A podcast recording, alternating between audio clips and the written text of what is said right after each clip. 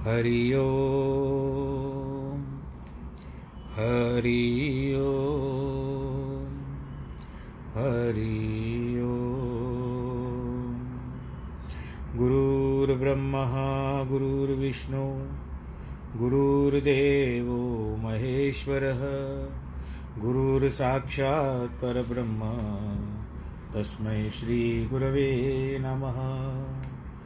विघ्नेश्वराय वरदाय सुरप्रियाय लम्बोदराय सकलाय जगद्दिताय, नागाननाय श्रुत्यज्ञविभूषिताय गौरीसुताय गणनाथ नमो नमस्ते।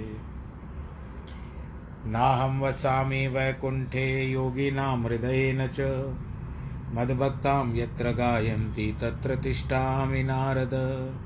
जिस घर में हो आरती, चरण कमल चितलाय तहाँ हरि वासा करे, ज्योत अनंत जगाए। जहाँ भक्त कीर्तन करे, बहे प्रेम दरिया। तहाँ हरि श्रवण करे सत्यलोक से आए। सब कुछ दीना आपने, भेंट करूँ क्या नाथ? नमस्कार की भेंट लो, जोड़ू मैं दोनों हाथ। शान्ताकारं भुजगशयनं, पद्मनाभं सुरेशं, विश्वाधारं गगनसदृशं, मेघवर्णं शुभाङ्गं, लक्ष्मीकान्तं कमलनयनं, योगिवृद्धानगम्यं, वंदे विष्णुं भवभयहरं, सर्वलोकैकनाथं, मङ्गलं भगवान् विष्णु, मङ्गलं गरुडध्वज, मङ्गलं पुण्डरीकाक्ष। मङ्गलायस्तनो हरि। सर्वमङ्गलमाङ्गल्ये शिवे सर्वार्थसाधिके शरण्ये त्र्यम्बके गौरी नारायणी नमोऽस्तु ते। श्रीकृष्णगोविन्द हरे मुरारे, हे नाथ नारायण वासुदेव। श्रीकृष्णगोविन्द हरे मुरारे। हे नाथ नारायण वासुदेव हे नाथ नारायण वासुदेव श्रीनाथ नारायण वासुदेव हे नाथ नारायण वासुदेव श्रीनाथ नारायण वासुदेव नारायणं नमस्कृत्यं नरं चैव नरोत्तमं देवीं सरस्वतीं व्यास ततो जयमुदीरयेत्। कृष्णाय वासुदेवाय हरये परमात्मने। प्रणतक्लेशनाशाय गोविन्दाय नमो नमः। ॐ नमो भगवते वासुदेवाय। हरि ओम नमो भगवते वासुदेवाय। प्रिय श्रोतागणों,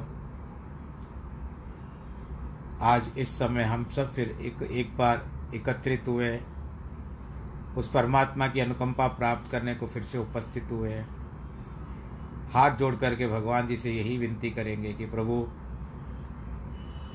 जो भी करना हो, अपने आशीर्वाद के संरक्षण में रखना। आपको हमें। गुरु ग्रंथ में भी एक वाणी आती है कि जिसके सिर ऊपर तू स्वामी, सो दुख कैसा पावे, मोल न जावे माया मद माता। मरना चित्त नावे। एक बार आपका हाथ हमारे ऊपर आ गया, आशीर्वाद का हाथ। तो जिसके सिर ऊपर तो स्वामी सो दुख उसको कोई दुख प्राप्त नहीं होता। अब कल हम लोग उन्नीसवें श्लोक में थे। परंतु अभी उन्नीस श्लोक का व्याख्यान पूरा नहीं हुआ है। आगे भगवान जी बता रहे हैं और यह भी बताते हैं कि उसका परमेश्वर के भक्त तो अपने अनुभव से ये बताते हैं कि परमेश्वर ऐसा दयालु है, यदि हम एक उसकी ओर पग पड़ाएँगे तो सौ कदम दौड़ता हुआ आएगा। जैसे पिता को पुत्र के प्रति प्यार होता है, वैसे ही परमात्मा का भी हमारे प्यार हमारे प्रति दस गुना प्यार है। क्योंकि वह सभी का पिता है। यदि हमारे मन में उसके प्रति, जैसे पुत्र पिता के प्रति श्रद्धा रखता है, श्रद्धा और सच्चा प्रेम होगा तो उसका भी प्रेम हमारे प्रति वैसे ही बढ़ेगा। एक राजा था, जिसे बहुत प्रतीक्षा के बाद पुत्र की प्राप्ति हुई। बड़ी धूमधाम से उसका जन्म दिवस मनाया गया। जब बालक एक वर्ष का हुआ तो माँ ने उसे सुंदर परिधान पहनाकर दासी को दिया और कहा, इसे राजा के पास ले जाओ। वो उसे ले गई। राजा भी पुत्र को दूर से ही देखकर अति प्रसन्न हुआ और उसको अपने गोद में ले लिया। किंतु दूसरे क्षण बोली, वो दासी से बोला, इसको भीतर ले जाओ। दासी को पता न चला कि राजा ने इस पुत्र को वापस क्यों कर दिया। उसने आकर रानी को बताया। रानी ने बालक को पहले तो बड़े हर्ष और उमंग के साथ गोद में लिया, किंतु दूसरे क्षण उसने कहा, इसे भीतर ले जाओ। रानी को भी राजा के इस व्यवहार से थोड़ा आश्चर्य हुआ। वह चकित हो गई कि एक तो पुत्र और वो भी इकलौता। उसे राजा ने इस प्रकार क्यों लौटाया? किंतु वह थी बड़ी सयानी और धीरज वाली। उसे क्रोध तो बहुत आया, किंतु सोचने लगी राजा को पुत्र के लिए प्रेम क्यों न होगा? उसने बालक को स्वयं गोद में उठाया। तो तत्काल ध्यान आया कि बालक की टांगें खराब है, उन पर खराबी लगी हुई है, विष्ठा लगी हुई है। उस समय दासी से बोली, अरे, इसमें तो दोष तेरा ही है। पुनः ऐसे अच्छी तरह से धो पहुँच कर, साफ़ कर, दूसरे वस्त्र पहनाकर राजा के पास भेज। राजा ने तत्काल पुत्र को गोद उठा लिया। इसी प्रकार परमेश्वर भी हम सभी से प्यार करता है। लेकिन जब तक मन में मैल जमा होता है तो गोद में नहीं उठाता मन को उज्जवल बनाकर श्रद्धा और प्रेम के साथ उसके पास जाए और अत्यंत स्नेह से, प्रीति से वो हमको गोद में बिठाएगा। ध्रुव को तो बिठाया ना जिस तरह से। वह तो हमारे पास आने के लिए उतावला है, किंतु देरी और अपराध हमारा ही है। उसकी प्रकृति तो सभी के एक समान होती है। धनिक हो या निर्धन सभी के लिए एक समान है। भगवान ने यह कहा है कि मेरे जो सच्चे भक्त मुझे प्यार करते हैं, और वो ही मुझे प्यारे लगते हैं। आपको भी भगवान से प्रेम करना है। वे नियम पूर्वक एक स्थान पर नहीं रहना चाहते नहीं अपने लिए कोई कुटिया, झोपड़ी, मकान या महल खड़ा करते हैं। प्रारब्ध के अनुसार प्रारब्ध होता है किस्मत को आपको जहाँ भी रहने को मिलता है, वही निवास करते हैं। स्थिर बुद्धि में सदैव ब्रह्म चिंतन में लगे रहते हैं। वाह प्रभु, तूने जो दिया अच्छा दिया। हम तो इसमें भी बहुत खुश हैं, प्रसन्न हैं। लाहौर में एक छज्जा भक्त हो गया है, यानी उस भक्त का नाम छज्जा था। एक बार हाट जा रहा था। आज के तारीख में आप लोग उसको बाज़ार कहते हो। या मार्केट कहते हो। तो छोटे से बालक को देखा जो मुश्किल से दो ढाई बरस का होगा। छज्जे भक्त ने देखा कि एक दो ढाई वर्ष का बालक है। उसके सारे शरीर के, जो सारा शरीर है, उसके ऊपर सोने के आभूषण पहने हुए हैं, यानी गहने पहने हुए देखते ही बोला, इसकी माँ मूर्ख है, इसकी भलाई नहीं सोचती है। यदि कोई लोभी या कोई ऐसा आ जाए और वो दुख दे करके तो क्या कह, क्या हो पाएगा? तत्काल उस बच्चे के आभूषण उतार कर उसका हाथ अपने हाथ में लेकर के पूछने लगा किसके बालक हो? किंतु लोगों की भीड़ से वह बालक हाथ छुड़ाकर भाग खड़ा हुआ। भक्त ने दो चार लोगों से कहा कि मैं इस बच्चे के सभी आभूषण उतार लिए वहाँ तो बालक घर पहुँचा तो माँ रोने माँ रोने धोने लगी। कि कोई उसके आभूषण उतार कर ले गया है। कुछ लोगों ने बताया कि छज्जा भक्त इसे घुमा रहा था। उसी ने उतारे होंगे। सारे नगर में हो हल्ला हो गया।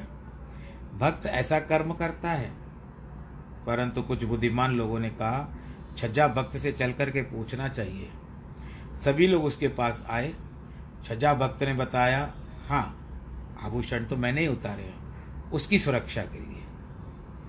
मैं उसे लेकर उसी के घर जा रहा था। कि वह हाथ छुड़ाकर भाग गया। महिला को इस प्रकार बच्चों को आभूषण पहनाकर अकेले बाहर नहीं छोड़ना चाहिए।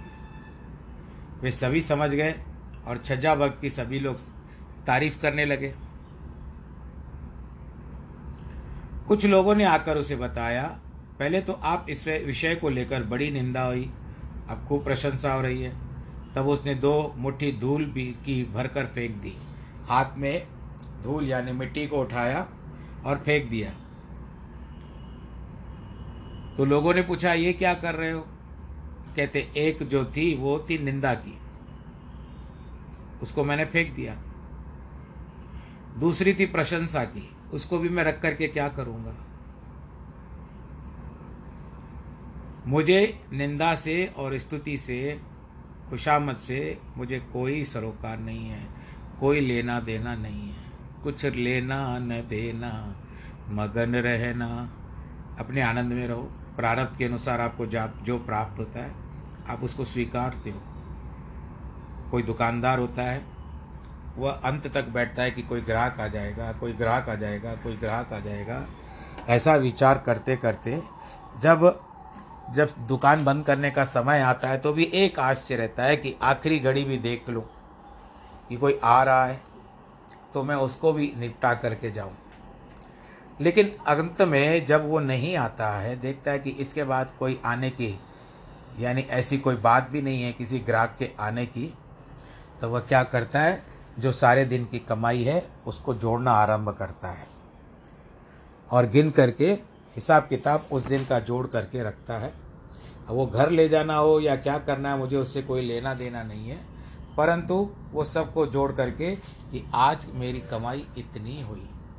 आज मेरे भाग्य में इतना ही लिखा था। बस इस तरह से होता है। तो आप प्रारंभ से समझौता करते हो। हमको प्रारंभ से समझौता करना ही है। अचानक बड़े बड़े कष्ट आ जाते हैं। घर में, शरीर में, क्या करते हो? तो जब तक उसका निपटारा हो और आपको पता है ना कि दुख आते हैं तो घोड़े की तरह आते हैं, परंतु जाते हैं तो जू की तरह रेंगते हुए जाते हैं।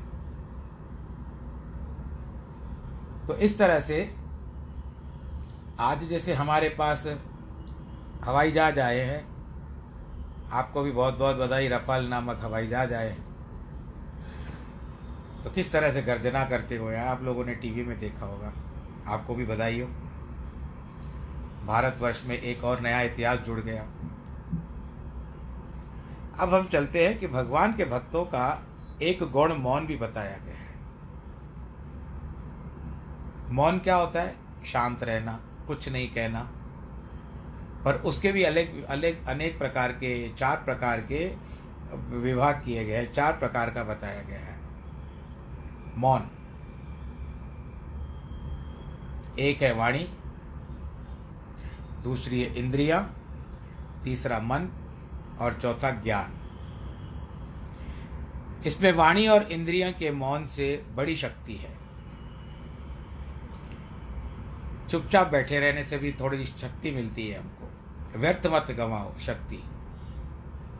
जितनी अपने पास जमा करो तो अंत समय तक भी काम आएगी। आवाज़ बैठ जाती है नहीं। इंद्रियों में भी बड़ी शक्ति होती है, इसके लिए इंद्रियों को भी मौन रखो। आप जिस दिन कोई व्रत रखते हो, उपवास रखते हो तो आपको उस समय इंद्रिय संयम करना होता है ना तो उस दिन इंद्रिया शिथिल रहती है। क्योंकि इंद्रियों को पता है कि आज ये जो मेरे शरीर का मालिक है, हमारे शरीर का मालिक, इसकी ओर से मुख के द्वारा हमारे भीतर कोई सुस्वादु भोजन नहीं आएगा। इसके लिए आनंद के साथ बैठे रहो। और तीसरा है मन। मन के मौन का अर्थ है संकल्प, विकल्प से मुक्त रहना। यह भी उत्तम है, परंतु सच्चा मौन है ज्ञान का। संपूर्ण पसारा मिथ्या मानकर शांत चित रहना, प्रारब्ध पर संतुष्ट रहना ही सच्चा मौन है।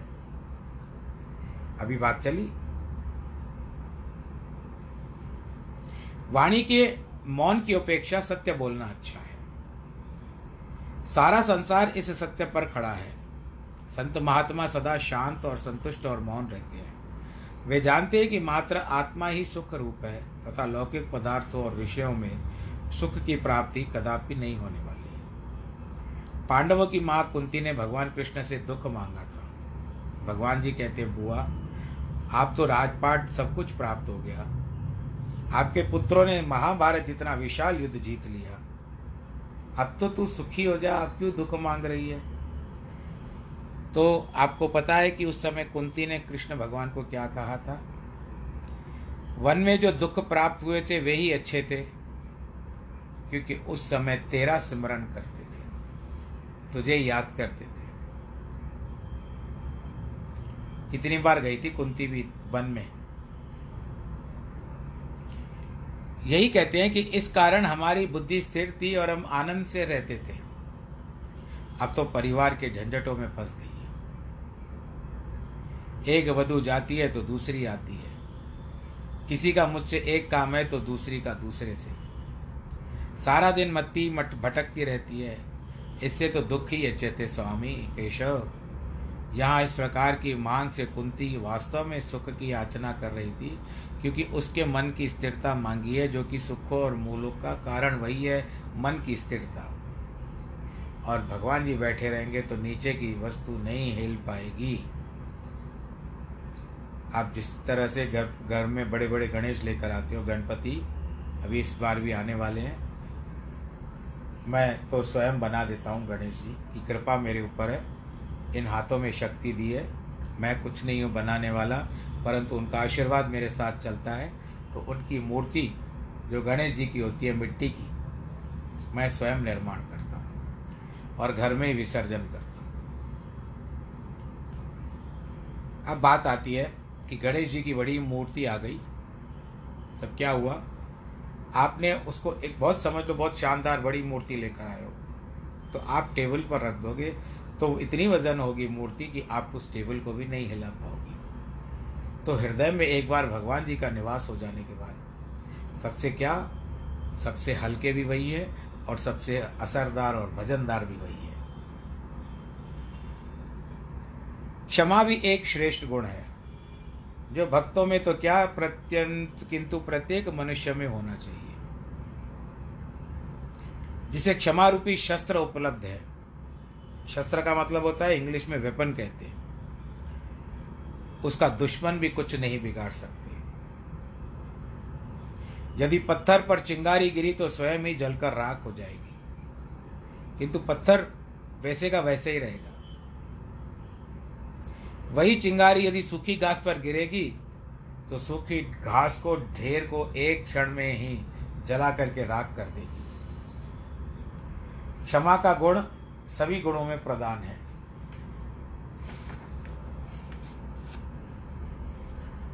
गुरु साहब ने फरमाया है, गरीबी गदा हमारी, उसके आगे टिके न विकारी यहाँ गरीबी का तात्पर्य क्षमा में, मन गरीबी अर्थात क्षमा का गुण। मधुरवाणी भी आवश्यक है। यदि कोई धनवान खूब दान पुण्य करता है, किंतु उसकी मधुर भाषी नहीं है अच्छा नहीं बोलता है तो लोग उसकी प्रशंसा नहीं करते। अरे भाई तुमको लेना है तो लो। इसने तुमको बुलाया है। ऐसा कहते हुए जो देगा तो लोग जाएँगे नहीं। एक महापुरुष ने किसी से पूछा, सफल जन्म कौन है? महापुरुष बोला, जिसकी वाणी मधुर है। स्थिर मति की आवश्यक गुण है। सुखों में, प्रशंसा में फूलना नहीं चाहिए और दुखों में अनिंदा होने पर क्रोध या असंतोष भी व्यक्त नहीं करना चाहिए। ये तो धर्म्यामृतमिदम यथोक्तम परिपासते श्रद्धानाम मत परमा भक्तास्ते तीव मे प्रिया। जो मेरे इस अमृत रूपी धर्म उपदेश धारण करते हैं, मुझसे श्रद्धा रखकर मुझे ही अपना परम धाम मानते हैं। वह भक्त मुझे अत्यंत प्रिय है। इस अध्याय में भगवान कृष्ण ने अर्जुन को सगुण और निर्गुण उपासनाओं का भेद समझाया है। सगुण क्या? जो हम साक्षात देखते हैं। निर्गुण का, जिसको हम ध्यान करते हैं, परंतु वो दिखता नहीं है। सगुण ब्रह्मोपासना सरल है। किंतु यदि किसी की वो कठिन प्रतीत होती है तो अभ्यास योग के द्वारा मूर्ति की पूजा करें। पहले अभ्यास करें, साक्षात में जाए। यदि कोई ऐसा करने में भी असमर्थ है तो कभी कर्म इष्ट देव को प्रसन्न करने के लिए करें। नवदा भक्ति का को मार्ग को अपनाए। श्रवणम, कीर्तनम यदि कोई भगवत संबंधी कर्मों को करने में अपने को असमर्थ समझता है, या समझता है कि लोग या आधार लोक लेकर, भगवान की भक्ति का आश्रय लेकर, सभी कर्मों के फल को त्याग कर, सदा संभाव रहो, भगवान निर्गुण ब्रह्म उपासना का निषेध नहीं करते, किंतु उसे अत्यंत कठिन बताते हैं। सगुण ब्रह्मोपासना करते करते मनुष्य स्वतः ही निर्गुण उपासना में सक्षम हो जाता है, उसको एक डिग्री प्राप्त हो जाती है। देखिए, अब आप जिस तरह से योगा आपको सिखाया जाता है तो उस समय में आप योग करते करते पहले प्राणायाम होता है, सांस की जो, सांस का व्यायाम सिखाया जाता है कि सांस को किस तरह से नियंत्रण कर लो। और कई तो उस सांस का अभ्यास करते करते, सांस का अभ्यास करते करते कितनी देर तक अपनी सांस रोक सकते हैं? वैसे थोड़ा सा है कठिन सांस को रोकना। तो वो योग अभ्यास के द्वारा ही सिद्ध होता है, ऐसे नहीं करना है आपको। योग अभ्यास के द्वारा ही सिद्ध होता है। और जब उस अपनी सांस को रोक करके उतनी देर प्रभु का चिंतन करता है तो बताइए वो सिद्ध हो गया या नहीं हो गया? तो आपकी पूजा भी वैसे ही सिद्ध होने वाली है। इसी इच्छा से भगवान ने आत्म पुरुष को पुरुषों पुरुषों के लक्षणों का उल्लेख किया है, जो उस पद तक पहुँचने की इच्छा करने वालों के साधन है। ये गुण जीवन मुक्त महापुरुषों के स्वभाव से ही सिद्ध है। किंतु वे साधन मुमुक्षु अधिकारियों या जिज्ञासुओं को प्रयत्नपूर्वक प्राप्त करते हैं। जब श्री रामचंद्र वनवास काल में सीता और लक्ष्मण सहित चित्रकूट में वाल्मीकि मुनि के आश्रम में गए तो मुनि से पूछा, मुनिवर, रहने के लिए कोई स्थान बताइए। ये पहले भी आ चुका है प्रसंग, लेकिन फिर से कहते हैं। मुनि ने बड़े सुंदर ढंग से मधुर वाणी में कहा, रामचंद्र, तुम ऐसा अद्भुत प्रश्न करते हो क्योंकि मुझे ही पूछना पड़ेगा कि बताओ तुम कहाँ नहीं हो। तुम कहाँ नहीं रहते हो। तो मैं कैसे बताऊँ कि तुम फलाने स्थान पर हो। भगवान राम वाल्की, वाल्मीकि के मधुर वचन सुन करके मुस्कुराए। तब वाल्मीकि ने, ऋषिवर ने हंसकर मधुर वचनों से कहा, हे श्री राम जिनके कान सागर के समान तुम्हारी सुंदर कथा रूपी नदियों से निरंतर पूर्ण होते रहते हैं। फिर भी तृप्त न हो तो ऐसे भक्तों के हृदय में तुम, तुम्हारा निवास बड़ा सुंदर स्थान होता है। जिन्होंने अपनी आँखों को चातक बना करके रखा है। चातक पक्षी होता है। स्वाति नक्षत्र की बूंद पानी की जो गिरती है, उसी में जल को पीता है। नहीं तो धरती का पानी नहीं पीता। सीधा ऊपर आकाश के, वो भी स्वाति का नक्षत्र हो। जो तुम्हारे दर्शन रूपी बादलों के लिए सदा तड़प रही हो, वो बड़ी बड़ी नदियाँ बड़े बड़े सागरों का भी निराधार कर तुम्हारे दर्शन रूपी बादल की मात्र एक बूंद से तृप्त होती है। अर्थात जो तुम्हारे दिव्य सच्चिदानंद रूप में किसी एक अंग मात्र की क्षणिक झांकी कि आगे स्थूल सूक्ष्म कारण अर्थात पृथ्वी, स्वर्ग, ब्रह्मलोक की सुंदरता को भी तुच्छ मानती जिसको सांसारिक काम से कोई लेना देना नहीं है, वह केवल तुम्हारा चिंतन करता है और सब कार्य उसके स्वतः ही हो जाते हैं। इसके लिए रघुनाथ, उन लोगों के हृदय रूपी सुखदायी घर में अपना अनुज लक्ष्मण सीता सहित निवास करो। आपको यह भी पता है कि जब रामायण का पाठ होता है कहीं पर तो उस समय में हनुमान जी आते हैं। और कहा जाता है कि कथा आरंभ तो वो होती है सुनो वीर हनुमान, राम लक्ष्मण जान के सदा करो कल्याण। तो इस तरह से भगवान जी, आप हमारे हृदय में निवास करो। तुम्हारे यश रूपी मान सरोवर में जिनकी जिवा जीव जो है, हंसनी बन करके तुम्हारे गुण रूपी मोतियों को चुगती है। हे राम, तुम उनको तीनों उनके हृदय में निवास करो। मुनि आगे भी भगवान से कहते हैं कि जो प्रेम से पहले तुम्हें, तुम्हारा पहले भोग लगाता है, बाद में स्वयं भोजन ग्रहण करता है। वह तुम्हारे प्रसाद को बड़े आदर, भाव और श्रद्धा से ग्रहण करते हैं। जो प्राप्त पदार्थों, वस्त्रों को तुम से मिला हुआ प्रसाद मानकर उपयोग करते हैं, जिनके मस्तक गुरु, देवता और ब्राह्मणों को देखकर श्रद्धा और प्रेम से झुक जाते हैं। जिनके हाथ नित्य तुम्हारे चरणों की सेवा करते हैं, जो प्रत्येक अवस्था में मात्र तुम्हारी तुम्ही पर भरोसा रखते हैं, जिनके चरण तीर्थ की ओर बढ़ते रहते हैं, जो नित्य तुम्हारा ही मंत्र जपते हैं और सब परिवार तुम्हारी पूजा करते हैं।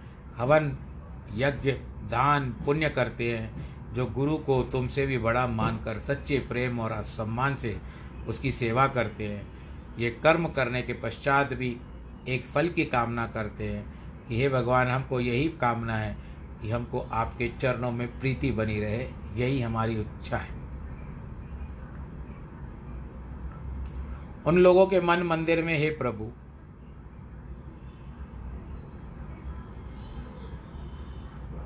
आप निवास करिए।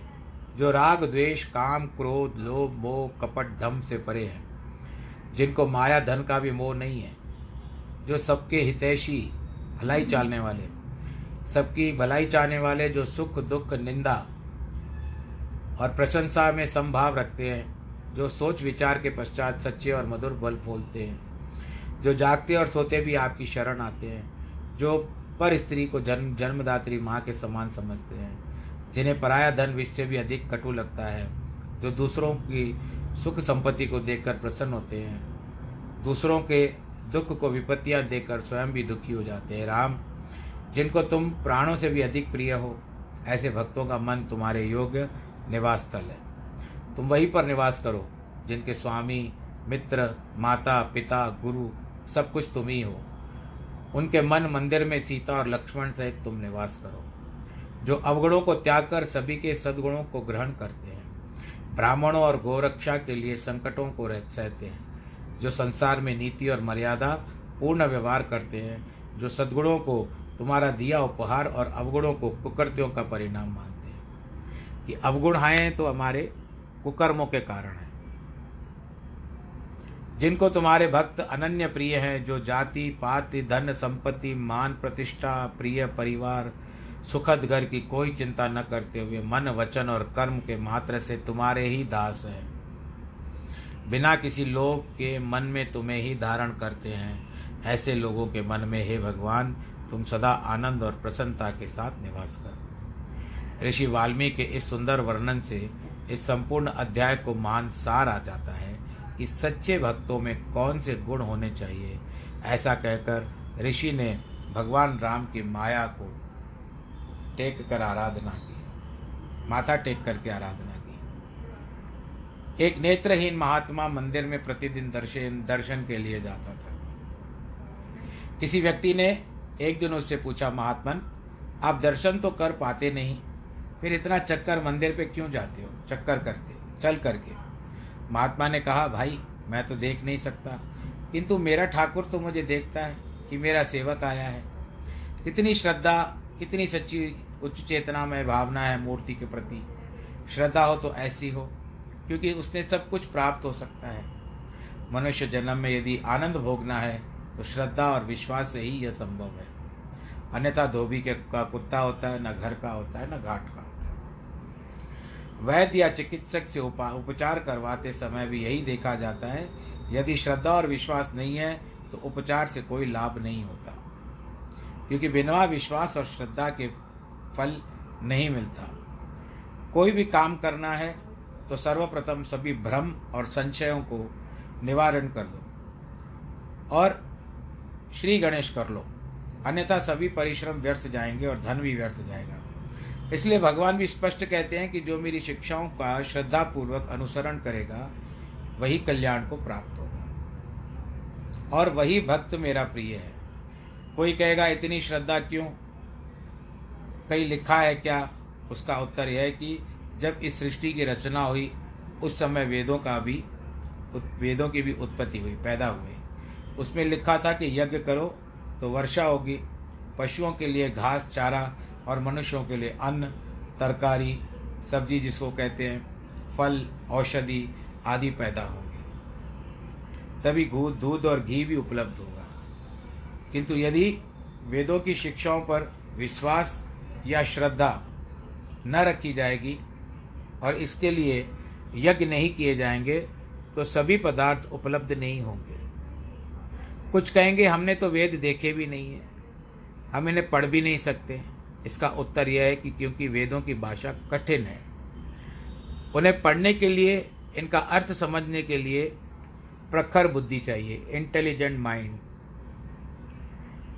इसीलिए तो ऋषि मुनियों ने रामचंद्र को चित्रकूट के पास गंगा जी के तट पर एक सुंदर स्थान का पता दिया। जब, जहाँ पर भगवान सीता, लक्ष्मण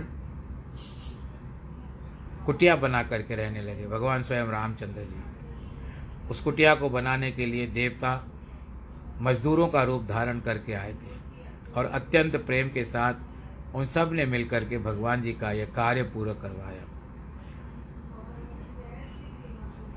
इसी कुटिया में धर्म चर्चा होती थी।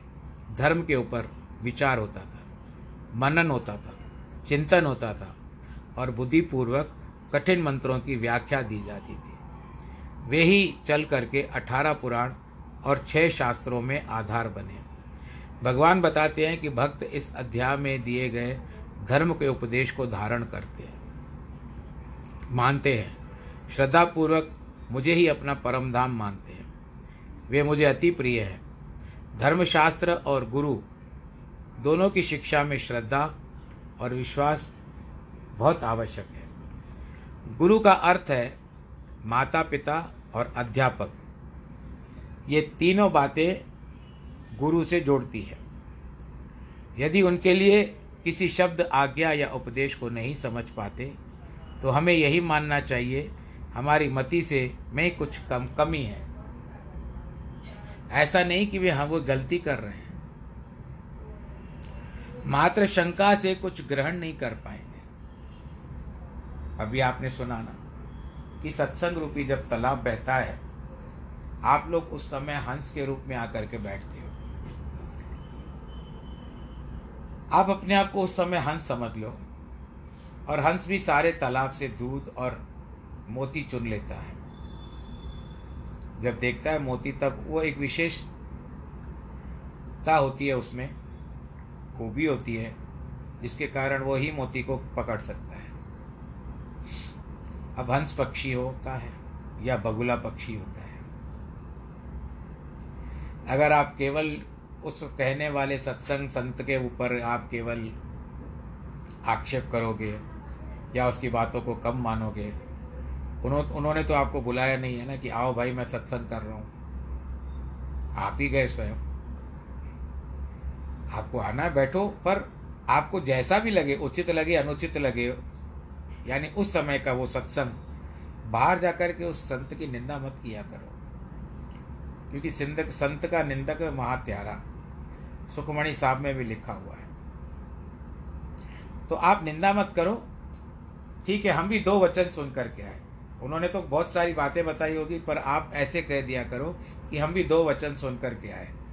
बाकी ऐसा था, वैसा था, वैसा नहीं था। जो आप दूसरों को, उसके प्रति आप इतनी जागरूकता, गलत जागरूकता मत लाओ कि उस संत के प्रति। अब वो भी तो भगवान का भेजा हुआ, कुछ तो भगवान जी की कृपा होगी, जिसके कारण तो इतना संत बन पाया। तो अपने आनंद के साथ आ जाया करो। जो भी सुना, उसका गुणगान करो। बगुले पक्षी की तरह मत बैठा करो कि अब काटूं या तब काटूं, कहाँ मुझे बड़ी मछली मिल जाए, उसको लेकर के उड़ जाऊँ। तो ये आपका कर्तव्य नहीं है। सत्संग में जाते हो तो आप हंस पक्षी बन करके जो लहर बहती है, उसमें जो कुछ ऐसे ऐसे शब्द आते हैं, उनको मोती का स्वरूप धारण करके ग्रहण कर लिया बोलो, सियावर रामचंद्र की जय। क्योंकि आपको पता है ना, बिन मांगे मोती मिले, मांगे मिले न बीक राजा दशरथ जब जीवन की अंतिम अवस्था, जब बुढ़ापा हो गया तो तब से वो अत्यंत चिंतित हो उठे कि उनके पास संतान नहीं है। जाकर गुरु वशिष्ठ सम्मुख अपनी चिंता व्यक्त की। तब उन्होंने राशा, राजा को पुत्र वेदी यज्ञ करने का परामर्श दिया। इसको पुत्र कामेष्टि यज्ञ भी कहते हैं। उन्होंने बताया, वेद मंत्रों से सभी शक्तियाँ हैं। राजा ने पूर्ण विश्वास और श्रद्धा के साथ वैसे ही किया। उनके चार पुत्र हो वो गए मुनि श्रृंगी को लेने के लिए। और श्रृंगी मुनि को लेकर के आए। क्योंकि वो पारंगत थे, पुत्र कामेष्टि स्पेशलाइजेशन जिसको कहते हैं, वो उनके पास थी। तो उनको चार पुत्र हुए, राम, भरत, लक्ष्मण और शत्रुघ्न। वेद मंत्र आज भी वही शक्ति रखते किंतु यदि हमें पूर्ण विश्वास है और श्रद्धा है तो सभी कुछ प्राप्त हो सकता है। ऐसा भी कहा जाता है कि जिसको संतान का अभाव हो, वह संतान गोपाल नामक एक पाठ आता है, भगवान श्री कृष्ण का है। तो भगवान जी की उस पुस्तक के द्वारा आराधना करनी चाहिए।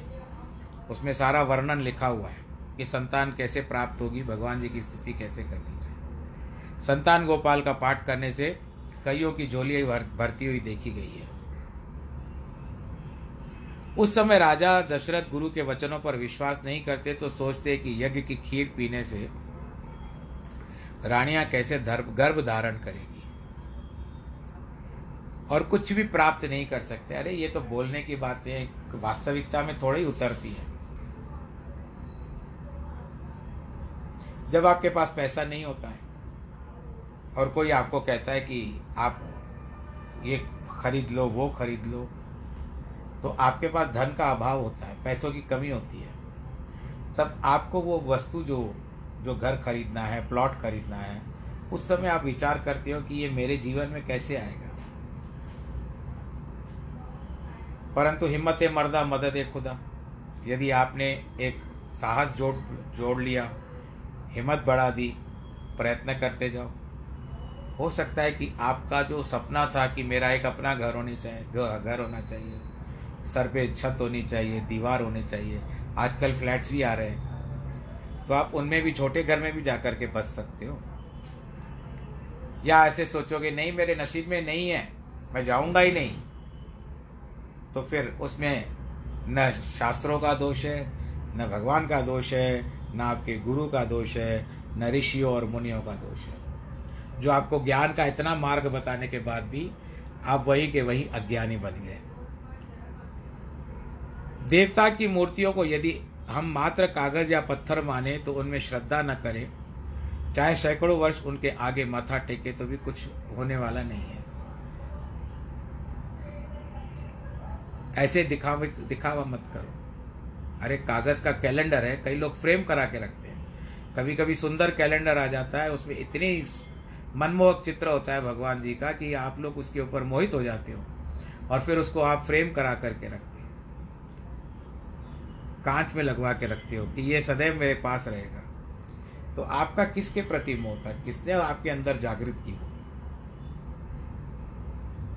ऋषियों ने वेदों की शिक्षा के अनुसार सरल भाषा में पुराण बना दिए और शास्त्रों की रचना की। उन पर भरोसा और विश्वास रख करके चलना चाहिए। कहने का मतलब यह है कि बिना श्रद्धा और विश्वास के कुछ भी प्राप्त करना कठिन है। दवाई भी लोगे तो काम नहीं करेगी। भगवान स्पष्ट रूप से कहते हैं कि वही मेरे परम धाम को प्राप्त होगा, जो मेरी इन शिक्षाओं पर श्रद्धा और विश्वास रखेगा, उसी के अनुसार आचरण होना चाहिए। एक विश्वास और आचरण। एकादशी है कल तो आपको एकादशी का आचरण करना पड़ेगा। तो आचरण आप वैसे ही करोगे ना। जो भी रखते हो, मैं सबके ऊपर नहीं बंधन डाल रहा हूँ।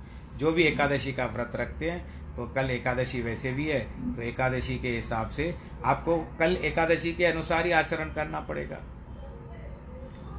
तभी लगेगा कि आज मैंने व्रत किया, सायंकाल के समय लगेगा हाँ मैंने आज एकादशी